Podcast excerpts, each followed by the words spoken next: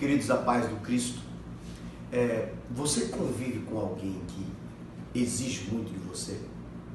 Que testa a sua paciência, seus limites, consciente ou inconsciente? Eu penso que todos nós, ou a maioria de nós, em algum momento convive com situações assim.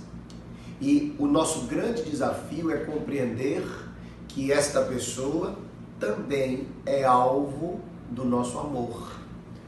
Porque recebemos do Senhor a ordenança de amar. E isso dá trabalho.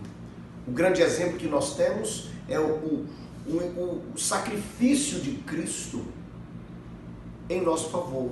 O amor de Deus que é manifesto assim, sendo nós ainda pecadores. E nós não temos o direito de agirmos diferente disso, ou pelo menos de lutarmos para nos assemelharmos à manifestação de amor que recebemos do Senhor, tendo paciência, caminhando uma milha, duas milhas, perdoando, pedindo perdão. Nós recebemos do Senhor a incumbência de refletirmos o amor de Deus pela nossa responsabilidade e aquilo que recebemos dele.